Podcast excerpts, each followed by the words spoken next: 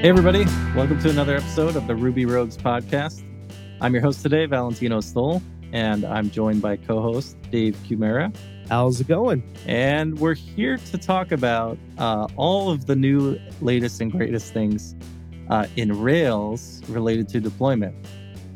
Uh, and if, if you haven't been looking at what's been coming out, it's what we're talking about is Docker and a Rails centric way to deploy apps with it. Uh, Dave, I, I'll admit I have very limited knowledge of this. So, Dave, do you want to give us like a quick rundown of what it is and how people are using it? Yeah. So, MRSK is a deployment utility that leverages Docker very heavily. And it takes, in my opinion, a lot of great practices or best practices as far as how you deploy. So it'll, the thousand foot view is it'll first create a local Docker image of your application. It'll push it up to a registry. And then when it actually goes to deploy it, it uses Traefik in between the actual application on that virtual machine or bare metal server. And instead of just forwarding all the traffic directly to the Rails application running, it all goes through Traefik, which is a load balancer. And when you are deploying your application, it's going to first spin up another container on that machine, make sure that the application is up and running, passing health checks, and then it'll replace the old virtual machine with the new one, Traefik updating to then point all the traffic to the new one. So it's a deployment mechanism, very similar to Capistrano, but instead of having to deal with bare metal servers and that kind of stuff, it's all pretty much Dockerized. So you can do this with any kind of environment that you would deploy to a with Capistrano. But what you cannot do with it is currently leverage stuff like Docker Swarm, Kubernetes, or any kind of environment where the actual underlying virtual machine can go away at any given point in time and then new ones get provisioned. So things like App Runner or Beanstalk would be out of the question too. That's really interesting in that it went that direction. and uh, I'm a little disappointed, to be honest, that it, uh, you know, isn't a little more inclusive to what all of the current providers are. And I, you know, I understand that there's like, you know, a heavy uh, move off the cloud movement starting.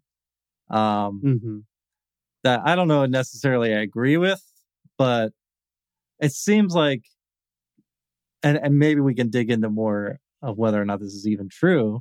Uh, but my first impression is that it's just like has cut out a large chunk of how people are currently deploying. Is that not the case? If people have adopted Kubernetes and that kind of stuff, then yes, that is the case. But I guess the question is, why are you using Kubernetes in the first place if you have a simple enough monolithic application that has few dependencies? You have maybe some kind of storage API like S3, you have a database, Redis, maybe a full text search engine if you've outgrown what PostgreSQL or something like that adds.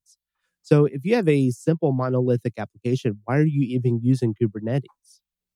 Like, what is Kubernetes really bringing to the equation that is like, I'm so glad I have this orchestrator that I now have to maintain and troubleshoot and deal with? I mean, the first thing I think of is scaling. uh, you know, Kubernetes definitely makes it easier, I think, to scale up and down those services. Um, but yeah, I mean, maybe you're right. Maybe if you only have a, a handful of them, or you know, probably three is the magic number, right? you have your web uh, background and maybe something else. Uh, but yeah, it's interesting. So I guess why why not Capistrano? well, what? How does this differentiate? Maybe we should start there. Like, how does this differentiate from Capistrano, which, uh, you know, it's just a configuration tool that lets you use SSH to magically, you know, deploy your Rails application to the to the right passenger stack or however you want to figure that? Where do these start diverging?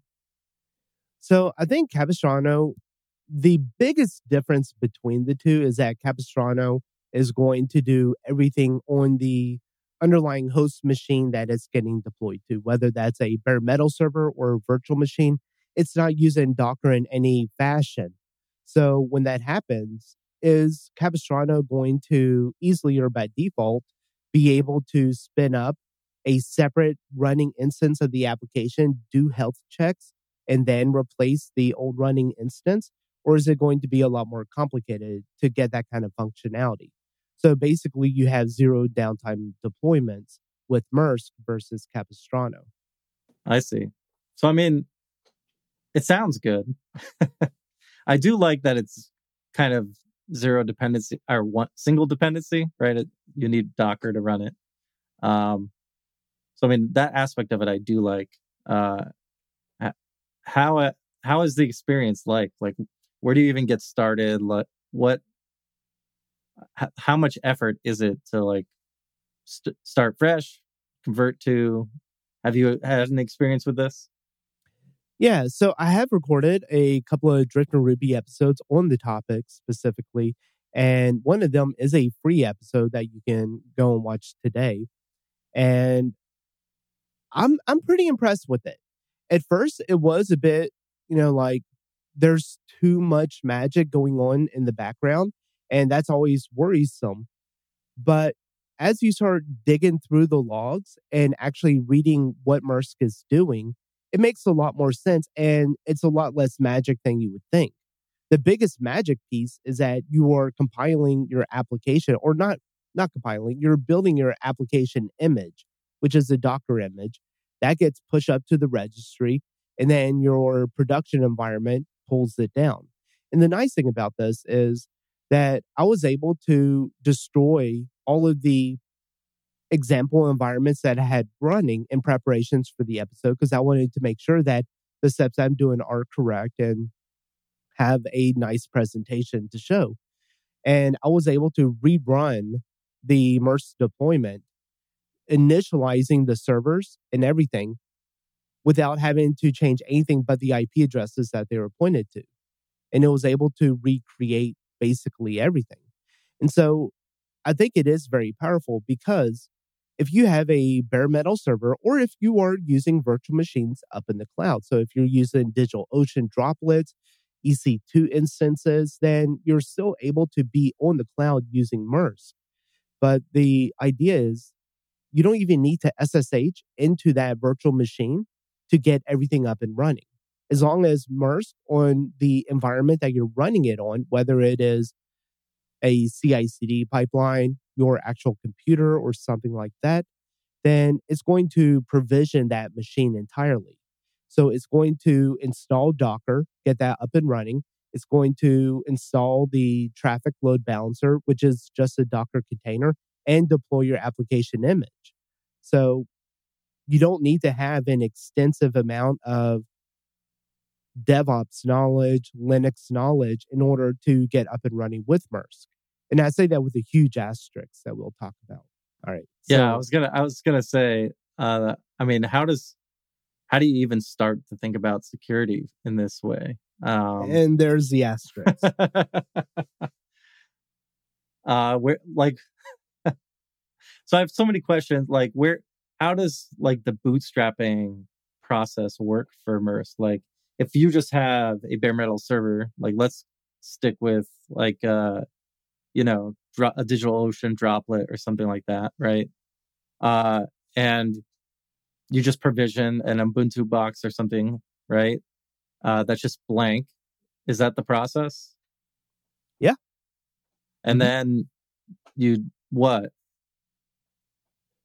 When you uh in the MRSK configuration, there's a deployment YAML file that you basically give it the IP address, the public facing IP address, or if it's all happening within a local network, the non routable local IP, you would give it that in the deployment YAML file. And it's an array, so you have multiple servers that you'd be deploying to. And then it would SSH into there run and install Docker if it's not already installed, and then get the Traefik load balancer and deploy the application. So there's very little that it actually does for us uh, outside of the deployment. It doesn't do any server hardening. So if you do have a application or if you created a droplet and that droplet is just exposed to the world and from there you just deploy your application never think about it again well you are leaving open a lot of security holes potentially so in the episode i do go through and talk about some of the minimum things that i would do on those kind of environments one being um, installing and enabling ufw if you're on ubuntu which is a firewall program so you can basically block all traffic and only allow certain traffic in through the network. So you would only allow traffic on port 80, which is what Traefik listens on. And you would only allow traffic on maybe your SSH port. You want to make sure that you are not doing password authentication on SSH, that you are using some kind of RSA token. So you're, you know, you're not going to be able to brute force that really. And just a few other things like running the security updates on the underlying OS and stuff. I see. So it's it's not exactly turnkey. no, no. Um, and I think that this is where maybe DHH just never had this need because when you're deploying to a cloud virtual machine versus having your own hardware within your own data center or local network, there's an inherent different level of surface exposure for attack. Because if you're on your own network, you already most likely have a firewall in place, and the world's not going to be able to access those machines. You would have to open up a pinhole or a port forwarding or NAT translation from the world at your firewall to that machine to then expose port 80 or whatever. So I do think that there is some things that are needed with MRSK to really make this a full fledged deployment utility or mechanism. But at the same time, I think it's also worth noting that if you were to go the Kubernetes route, is that really any different as far as, you know, the initial provisioning and server hardening? Because you again are creating EC2 instances and those EC2 instances need some kind of access. And so, are those out of the box secure, or is it a very similar problem? Yeah, I mean, I think the difference there is there's tooling already set up to make those things easier to do. Right? Like, there are probably, I, I haven't experienced Kubernetes enough, but, you know, there's the AWS command line, uh, there's you know kubernetes has its own kube control that you know lets you make your own configurations and setup so you could do automate a lot of that lockdown uh, which i know is just a matter of time for you know M- mrsk to get there um, but I, I see those as being advantageous right where you know if you're a team that using using kubernetes uh, it's still hard to tell kind of what the advantage of using mrsk would be and maybe that's not the target audience right? Um yeah. I think that if you want a more simple in- infrastructure because i do think that there's a lot of overhead with kubernetes.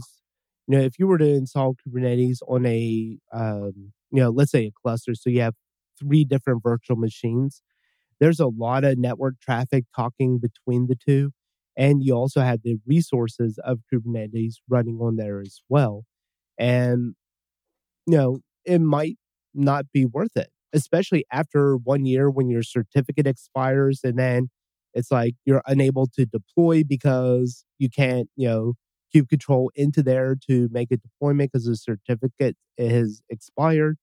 You know, how many people have encountered that immediately knew like, oh, I need to go in here, run the, you know, kube control command to then update the local certificates pull down that profile or that cert on my local machine, rerun the deployment. Now, how many people are going to be able to do that without having to look up, Google, try to do research or refer back to documentation. So I do think that there's a lot of added complexity in things like Kubernetes, which I run Kubernetes at home. So don't get me wrong, I don't hate it, but I don't think it's the end meets all answer to everything, especially for smaller organizations who maybe don't have a full fledged DevOps and IT team to manage that kind of stuff. Yeah, I mean, you make a good point. You know, there's a reason why Fly.io and, you know, Heroku and all these companies were so successful for the Ruby community in that it's hard to deploy an application for Rails or Sinatra or something like that, right? Where it, you know, Rack needs some extra setup and configuration with most like web servers, right? To get it set up and, uh, you know, taking requests. Um, and so it makes sense that Rails should have its own tooling, right, to make that easier. Um, I when I first saw this, uh, I was almost, I I was hopeful that it was POW. and I, I don't know if you remember POW, but yep. the you know former local uh you know local deployment, you mm-hmm. know way to basically just get your application served on your local network easier, right?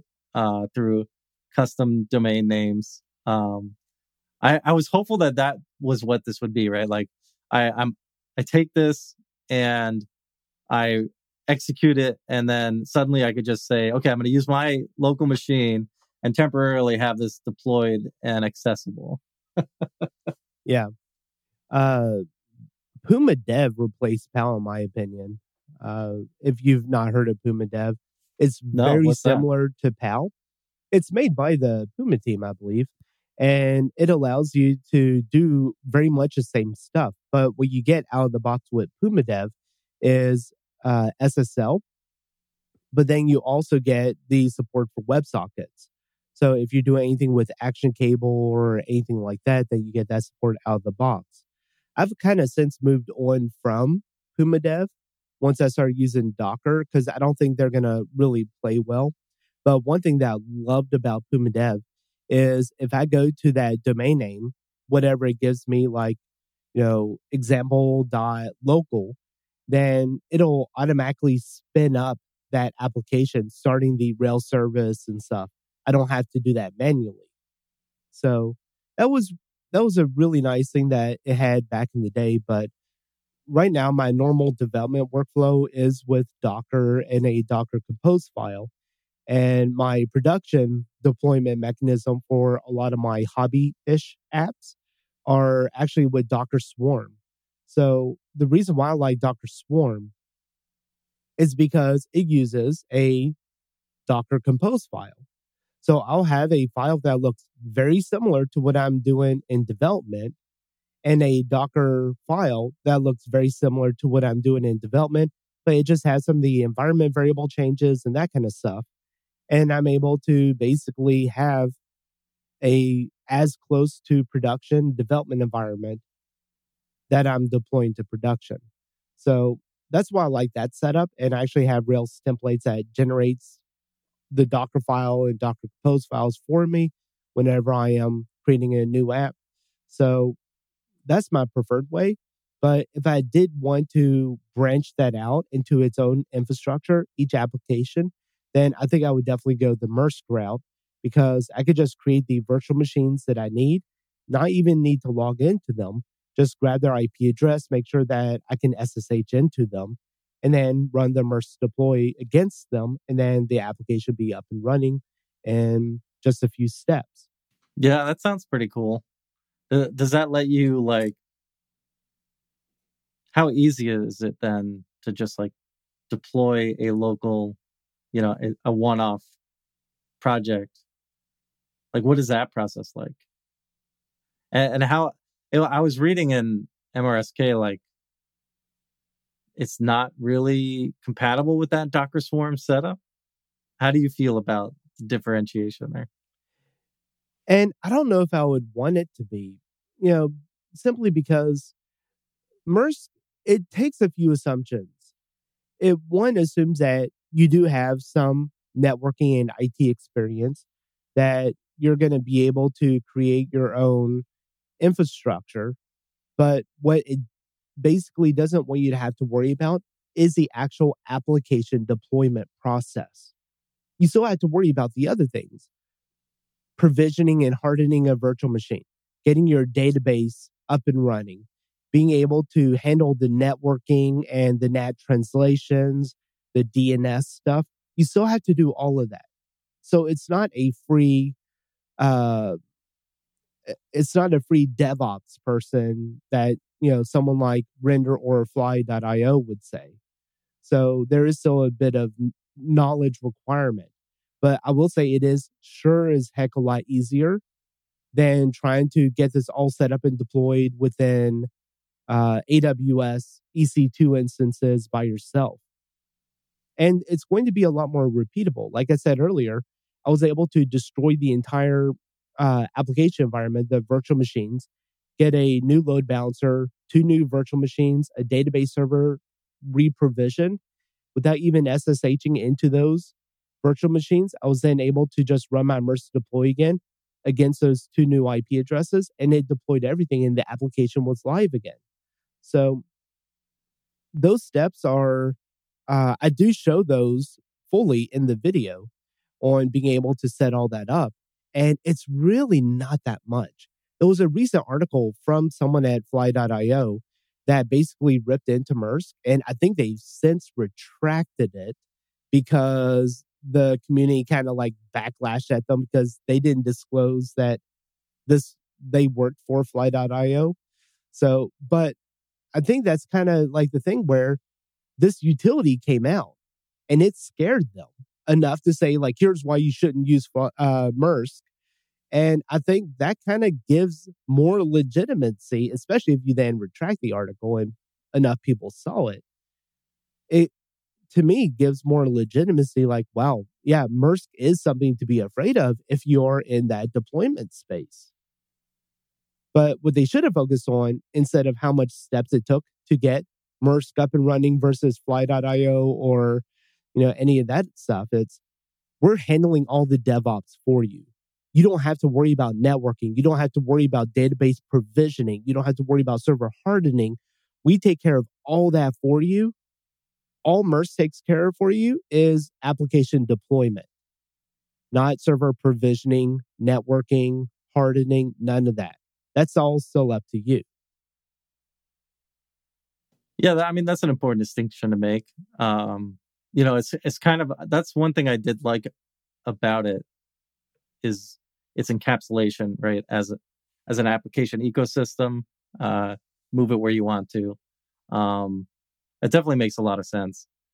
I'm still trying to to to find maybe its advantages over like other you know deployment packaging mechanisms like Paketo or or something like that that kind of make this you know packaging of application deployments easier um where do you kind of see that you know where what are some advantages in using MRSK over, uh, you know, something like a, you know, a a build platform, um, or, or Kubernetes. I mean, in, in, a way, you know, like I, I know that they package differently, but like what what is advantageous specifically about MRSK over, uh, you know, packaging up the application deployment process?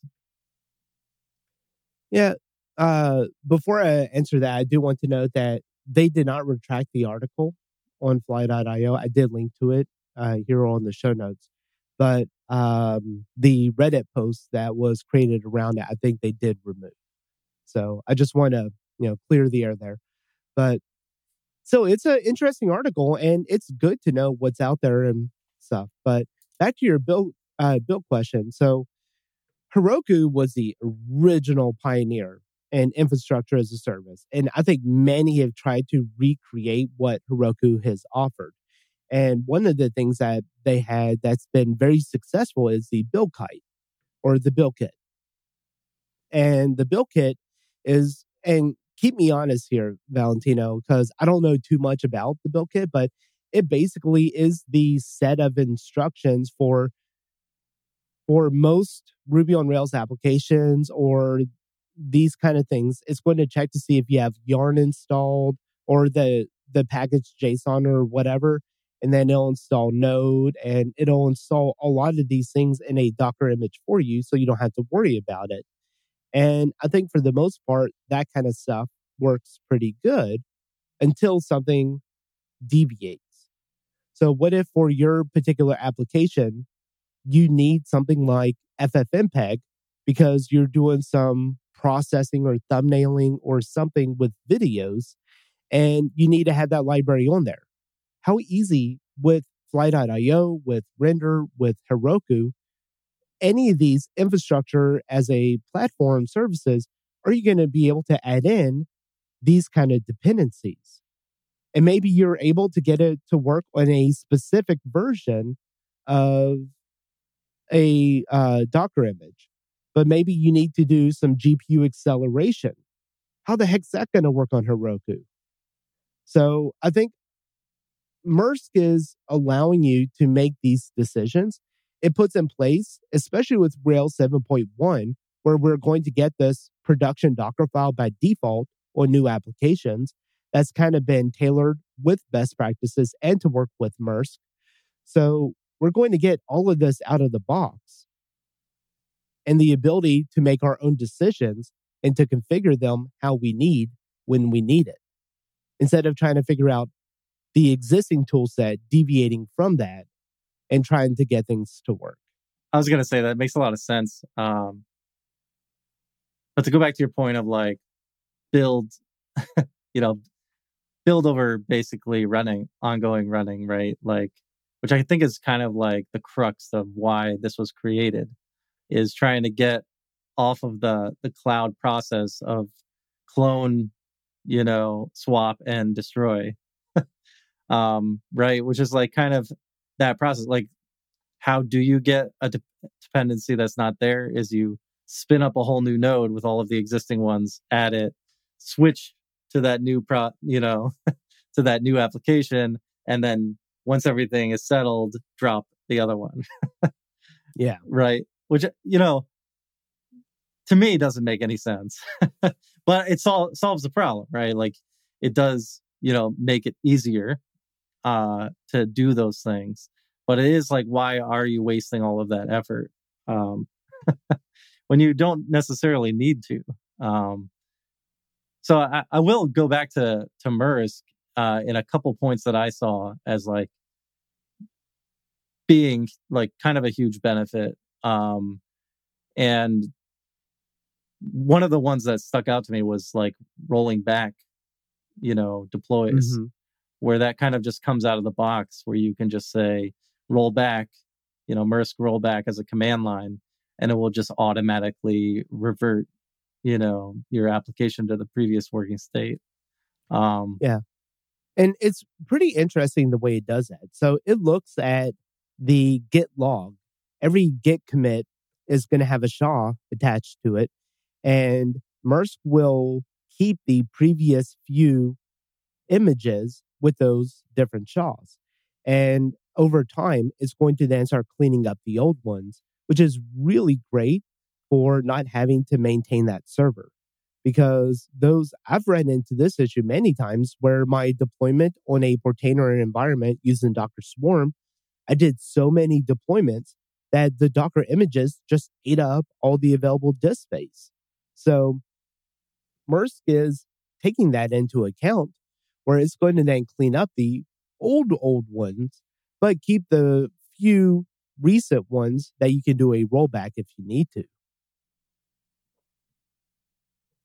So how does one of my biggest concerns is kind of like uh extendability, right? Like if you have some external service that you're trying to connect and into your MRSK setup, like how easy is that to extend and integrate with?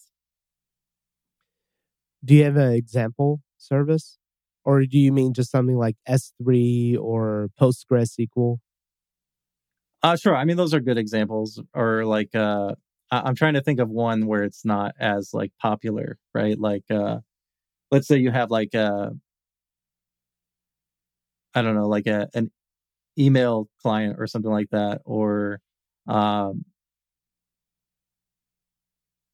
I don't know, like a, a third party application that has a bunch of dependencies that are separate to it that you want to coexist, right? Like, uh, how how easy is it to like make that symbiotic relationship? Like, I, I'm thinking more of like in a you know multi Docker setup, uh, you can configure that with a lot of configuration tools to connect the two and make it easier to host everything all in one kind of ecosystem.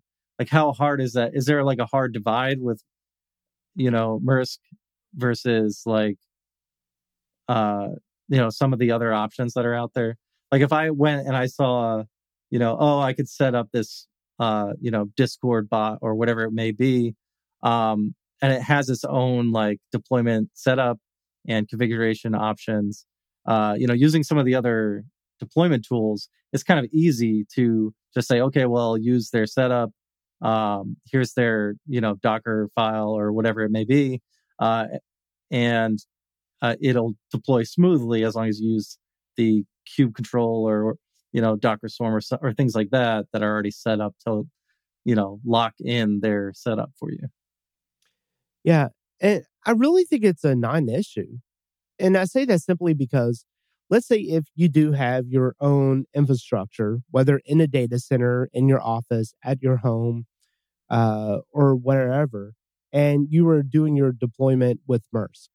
So it is no different than having your existing infrastructure the way it's at.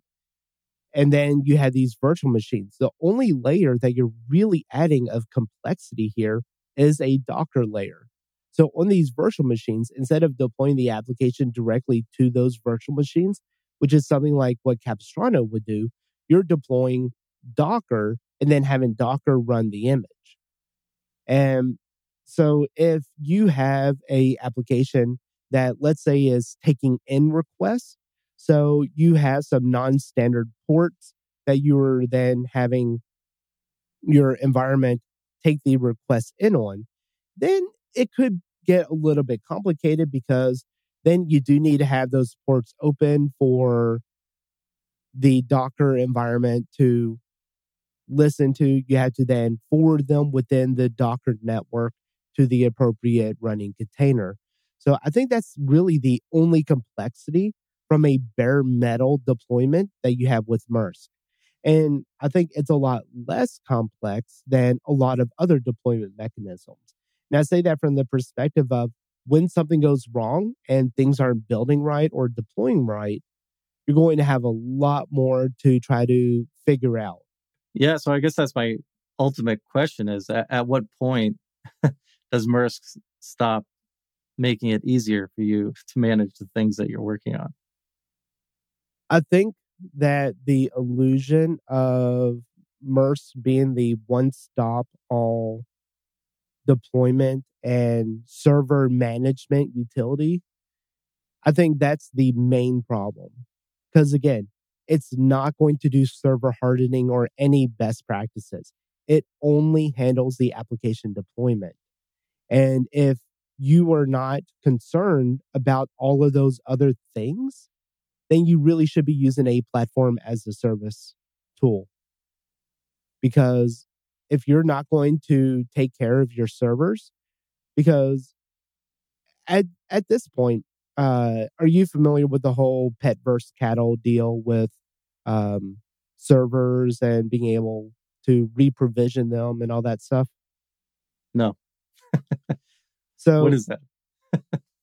a pet is something that you know, obviously you it's like your dog that you love that dog, it, you take care of it, you groom it versus cattle which serves a purpose and it is to ultimately go to the slaughter and stuff. So um in the server analogy, having a bare metal machine is going to be like a pet. You have to take care of that thing. You have to do maintenance on it. You have to feed it what it needs, essentially. Uh, and then a cattle uh, virtual machine or a cattle infrastructure would be more like something like AWS Beanstalk, where at any given point in time, you can destroy the virtual machine that it's running, and then it'll automatically re-provision another one. The old one is out, you have a new one. It doesn't matter what happens to that machine because nothing important is stored on it. All your logs are shipped off. You have all of your uh, uploaded files up to S3. That virtual machine does no purpose other than to serve traffic. So that would be more of a cattle situation. And MRSK basically is a hybrid of both because you have this bare metal server or virtual machine that is your pet. But then the application deployed to it is more like the cattle because you can destroy that Docker container in its entirety and your application will still work fine. You just redeploy or provision a new one and then your application's up and running there. So in that sense, it's kind of like a hybrid pet cattle or cattle pet. And you don't I see. yeah, you don't have to worry about the virtual machine or bare metals with a platform as a service. So with Heroku, you don't have to worry about the machines that they are running underneath to have that Docker container up and running for you. All you have to worry about is that running Docker container. I think the basic idea is it really depends on your needs, what you're willing to take on. Like if you don't mind doing the networking, if you don't mind having some pets around that you have to maintain, the bare metals or underlying virtual machines that MRSK is going to use, then that's going to be a pretty good route because you can deploy that anywhere. And I think there's something else that is important. And companies like Render and Fly are good about writing migration documents. They do have uh, documentation on if you want to move off of Heroku onto our environment, here's how you do it. But then how do you move off of that environment and go do something like Heroku or your own servers? And I think that's where my biggest issue with a lot of these platforms as a services is that it's not easy to migrate. You are getting yourself into a vendor lock in here. Not completely, because you can always just take your environment and migrate it somewhere else, but you're not going to be able to do it as easily as you would with MRSK because MRSK doesn't care. You just, it just handles the application deployment. So there is no vendor lock in. It just needs SSH access into that machine or the virtual machine. Yeah, that's pretty cool. I mean, I'm starting to come around to it a little. uh, I guess it's hard to get around the multi-container aspect of it, right? Like when you have multiple service, like you have your MySQL, your Redis, and things like that that MRSK is managing. Um, I, I would like to say something about that. Sure, yeah, go for it. that is so dangerous. I was playing around with DigitalOcean on this because I thought, what if I just did the entire deployment like this? You know, uh, MRSK has something called accessories, which accessories are a way that you are able to then have another virtual machine up and running that you can then deploy Postgres, MySQL, Redis to. But if you're using DigitalOcean, and much like many other cloud providers that give you access to a virtual machine, there is no hardening done. If you use MRSK to deploy MySQL or PostgreSQL, it will not harden that server. What that means is that the entire world can access your database. The only thing protecting you is that password and username that you have for that database. It's very dangerous. But at the same time, if you are running your own bare metal servers, you already have a firewall in place, which means that the world cannot access your database server. And in that particular case, then running the Postgres as an accessory is wonderful and stuff because you're not exposing anything. But if you're deploying this to a cloud environment, please use the managed databases and managed services that that particular cloud offers, assuring that you're not getting yourself into a vendor lock in situation. They're going to take much better server hardening practices than what MRSK is able to do. Because again, MRSK only deploys the application, or in this case, the accessories as well. So, just something to take note of. Yeah, I mean that brings me to another point or question.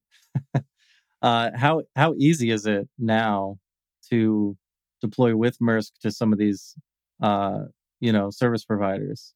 Is that a straightforward process? Like, because they do offer you know their own database. Like, if you want to use like you know Heroku's hobby plan still, uh, I imagine that th- you probably wouldn't use MRSK anyway. But if you had like DigitalOcean or something and you're using their database uh, servers, is that easy configuration option? Is it still just Rails?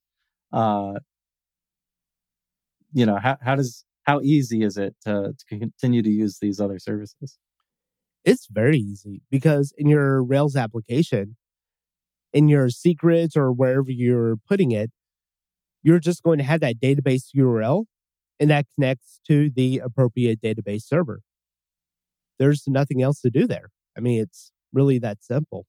And setting up the infrastructure, if you were to deploy to Heroku, or I'm sorry, if you were to deploy to DigitalOcean, and I, I like DigitalOcean a lot simply because it's simple. There's not a lot of guesswork for your databases. And this is in comparison to what I know. So, uh, AWS with AWS, if you want to lock down your database server so only your certain virtual machines can access it, it's a pain. There is no clear cut way to do that. It's possible. I mean, you have to do that if you're deploying a database, a cloud managed database, but it's not as, as simple and straightforward as DigitalOcean because DigitalOcean says your database is wide open to the world. Here, click this, add some of your virtual machines so that only they can access it. Or, and then it also gives you an option for your own public IP address. It's that simple to lock it down. And so, from that perspective, I would recommend DigitalOcean because they make it that simple.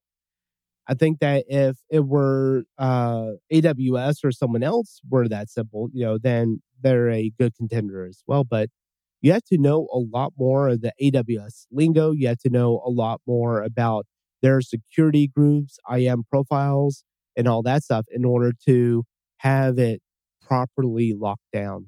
Yeah, that's that's one concern I have with with this whole idea, right? Is it's trying to say, okay, you don't need the cloud.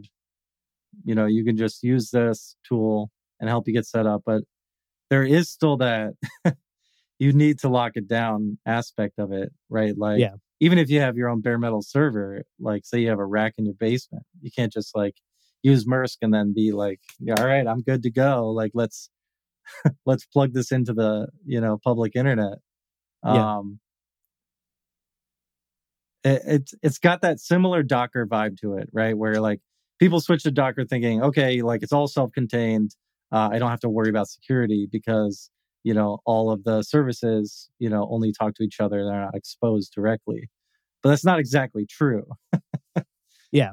Right like uh so i mean what where, what do you see like is there any feedback you've seen from the rails community in like having the same concern or is it kind of just like well you should know what you're doing i would like to see on the MRSK readme like big disclaimers of what it is meant to do and what it is not meant to do. I think it needs that disclaimer because otherwise it can be very dangerous. And then who's responsible for that? I mean, ultimately, the person deploying is going to be the person responsible.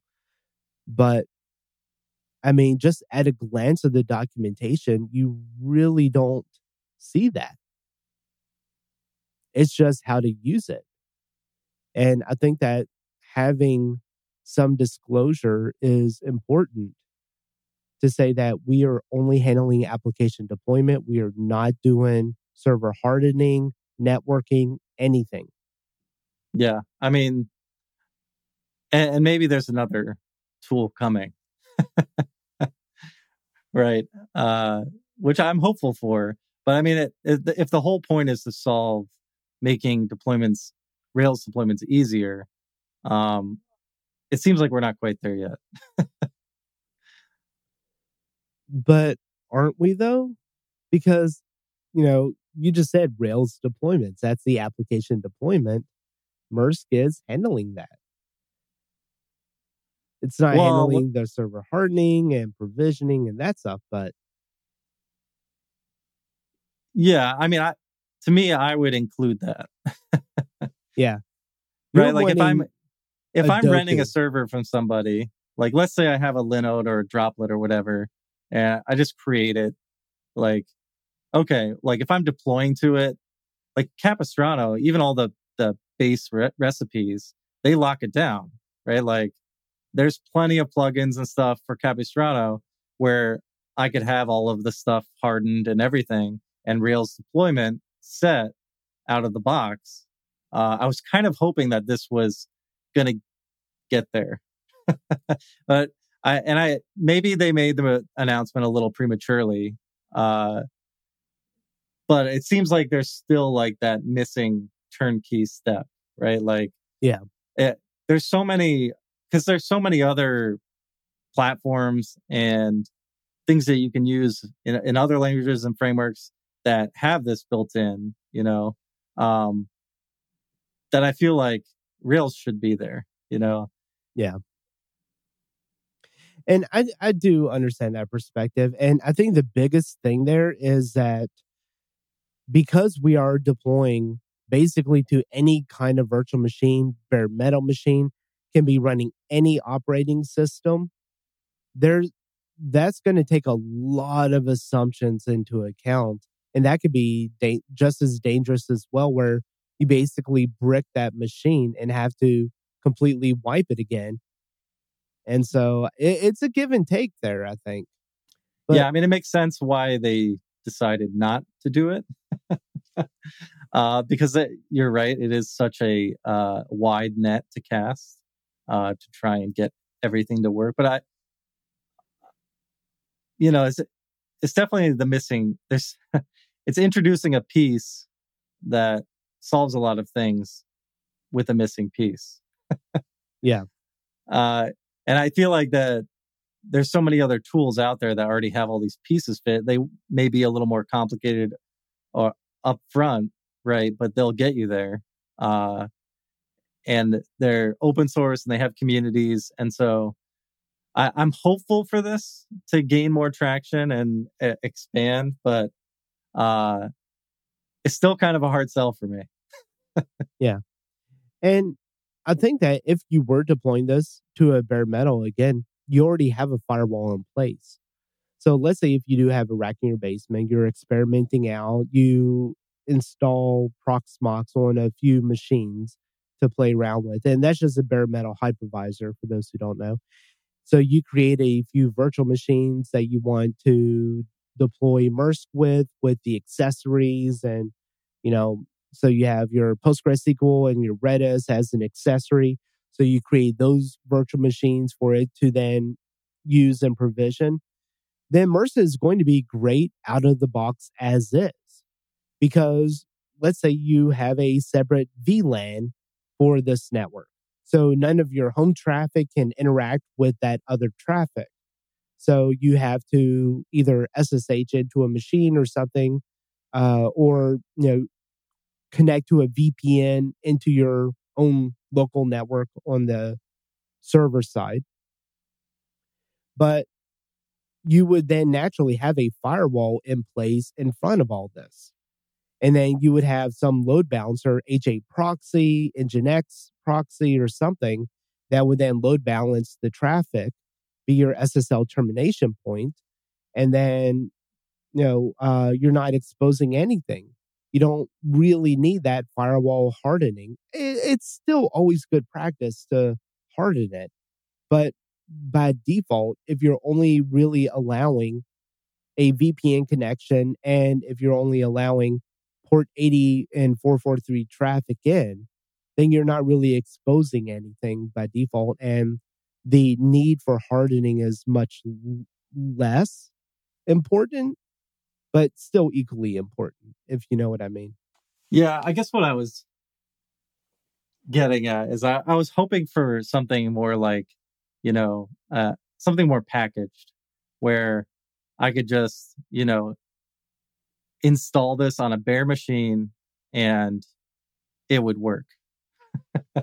you know, some some kind of package where it uh, you know, you just execute it and it has all the context it needs to build itself up. Yeah. Which is like kind of seems like it's not really meant to do. yeah. Um it's not that it's not useful. like it, like all the reasons you mentioned, it definitely is very useful for deploying applications. Uh, but yeah, if if I just have a computer sitting around, you know, I there's a lot of steps and things I need to know in advance. Um, that if I don't do, yeah, and I just run this on right, like I'm at risk, and if I'm not familiar with it, I wouldn't know it, right?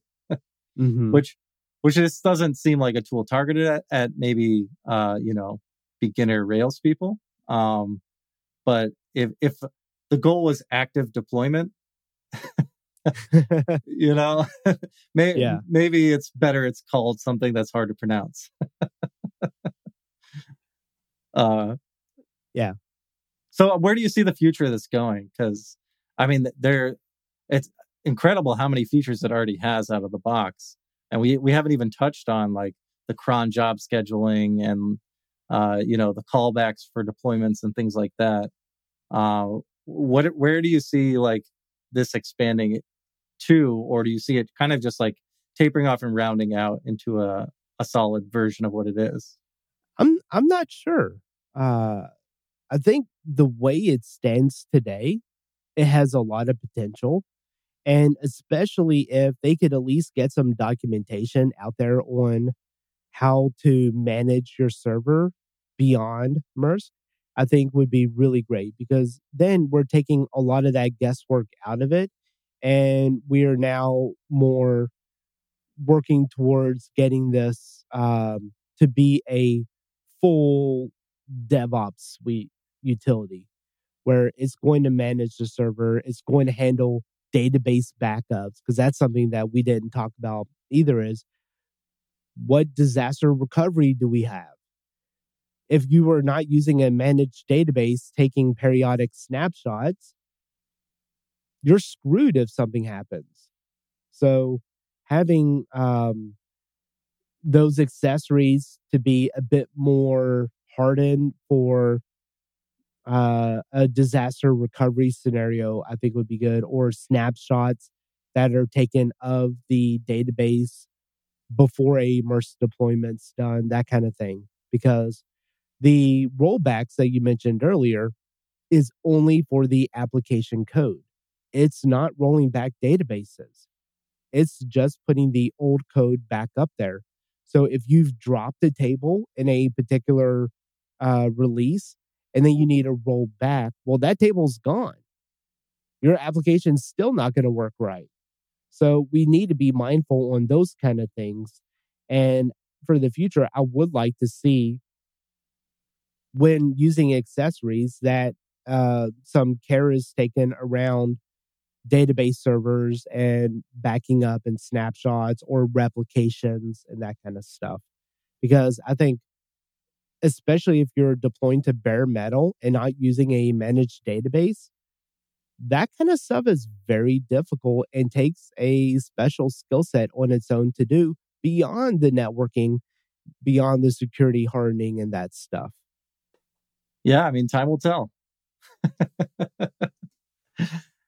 you know, I'm I'm I'm hope, hoping that it you know rolls into something a little more solid, like you said, with with the documentation on how you know progressive and enhancements to your application and management work because uh, it definitely is a huge piece missing because um, i would love to get started but I worry that I would get there and then be like, how do I upgrade this thing? hmm And right now, it is going through a lot of changes.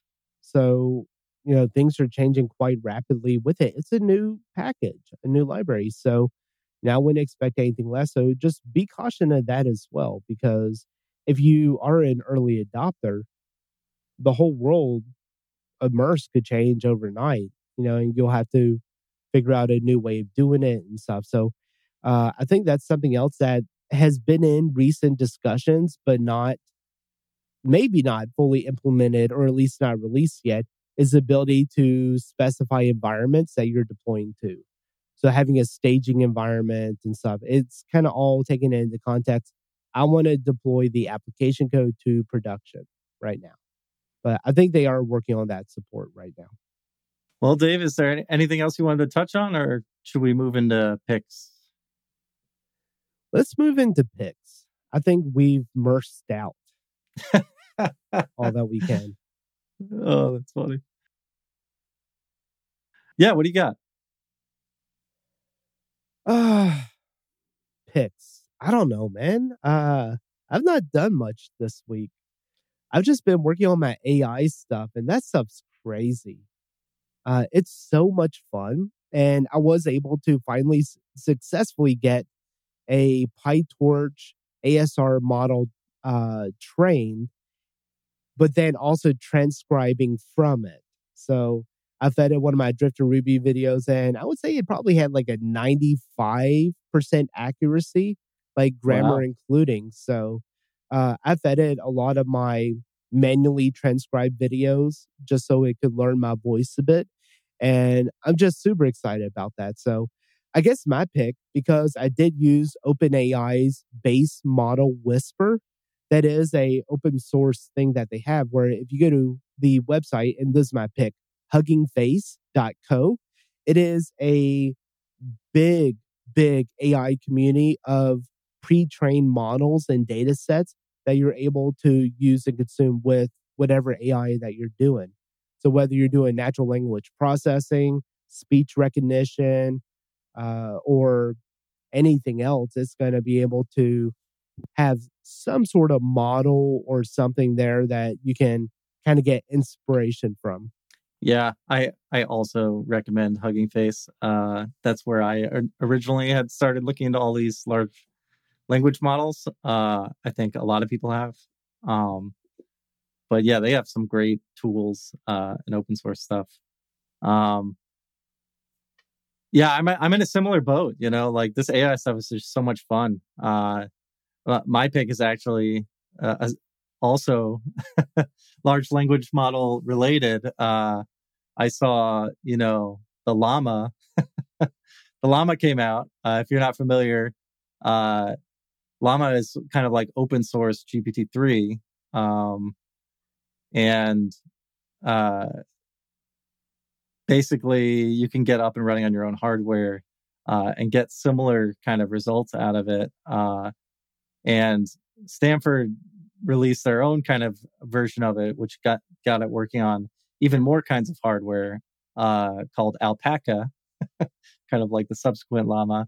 Um, and I, I plan to try that out. Uh, I have some plans for over the weekend to get that running on a, a, a Raspberry Pi that I have and see if I can get it to you know perform some calculations. From what I've seen, it's pretty slow. It'll take a while on that particular hardware, but I don't I don't quite have the GPUs you have, Dave. Uh, but Me neither. you know, it's pretty wild. You can you can use these things on your own hardware. So Mhm. uh, we'll see how it goes. I mean, I have a feeling I'll just get it and be like, it won't be useful because it'll take ten minutes to run a question. Uh, Yeah. but uh, you know, I, I do like it for the training. Like you can use PyTorch, you know, from and many of the Hugging Face libraries, and I'm hoping to like snap snap them in and you know use some of the other models, you know, that aren't just like more blanket uh, for certain things. So Here's what you should do, Valentino. Here's a it. free multi million dollar idea, uh, a project for you that will use Llama to generate prompts for DALL-E. And you can call it the Dolly Llama. Dalai Llama. Oh my gosh, that's great. if you're listening, already and, taken. Yeah. I mean, hey, if you're working on it, shout out to us. Let us know because I, I, would love to uh, use it or just explore, uh, promote you, promote the Dalai Lama. You know. oh, that's great. Uh. Yeah, that's it for me too. Um, you know, I, it was great talking about this stuff. It's exciting to see, uh, you know, Rails tackling the deployment challenge. You know, that's been you know, bogging it down for so long with uh, external tools that have kind of worked, uh, hobbling mm-hmm. along. And it's good to see some, you know, definitive progress being pointed at it, right? Uh, it being identifying as being a problem and something that can be solved and consolidated, right? Uh, I think that's the ultimate goal of of the framework is that conceptual compression and making things easier to do out of the box, right? So, well, I'm excited to see where it goes. Yep. Me too, man. All right. Well, until uh, next time, everyone. Uh, Valentino out.